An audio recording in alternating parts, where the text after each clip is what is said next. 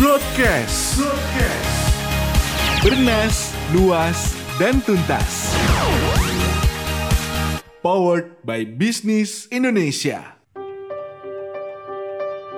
Historia Bisnis Ambisi Boy Tohir, ADRO incar PLTU 2,3 miliar US dollar.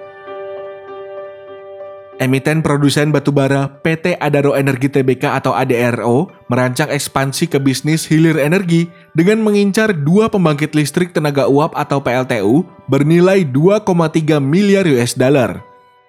Presiden Direktur Adaro Energi Garibaldi Tohir memiliki visi ke depan dengan melebarkan sayap ke bisnis hilir energi. Strategi itu menurutnya perlu ditempuh oleh perseroan setelah memiliki bisnis hulu berupa tambang batu bara yang terintegrasi di Kalimantan Selatan.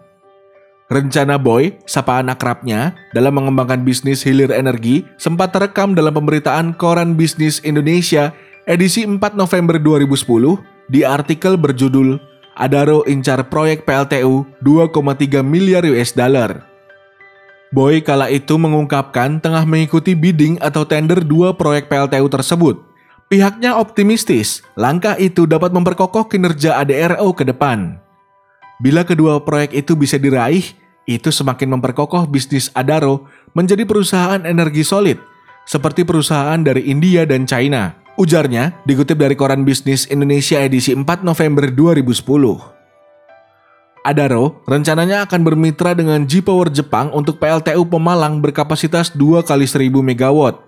Perseroan memperkirakan porsi kepemilikan yang diambil sekitar 20%. Selain G-Power, Adaro akan bermitra dengan CDF Suez. Paling tidak kami sediakan minimal 800 juta US dollar untuk proyek itu. Boy mengungkapkan, konsorsium CDF Suez, J-Power, dan Adaro merupakan salah satu dari tujuh konsorsium dari mega proyek pembangkit yang terbesar di Indonesia. Dia menyebutkan ada enam kompetitor lain yang juga berminat menggarap proyek tersebut. Adapun keenam kompetitor itu adalah China Shenhua Energy Company Limited, CNTIC Konsorsium Guangdong Yudean, Korea Electric Power Company atau KAPCO, Marubeni Corporation, Mitsubishi Corporation, dan konsorsium Mitsui International Power. Konstruksi proyek itu ditargetkan dimulai awal 2011, sehingga beroperasi komersial pada akhir 2014. Manajemen Adaro Energi mengatakan pemenang tender akan diumumkan pada November 2020.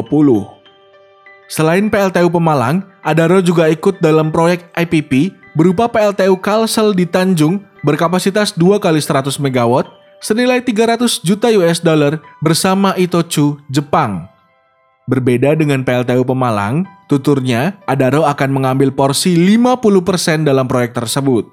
Adaro saat itu juga tengah menyelesaikan proyek pembangkit listrik mulut tambang berkapasitas 2 kali 30 MW. Akan tetapi, proyek PLTU Captive Power itu untuk kepentingan perseroan.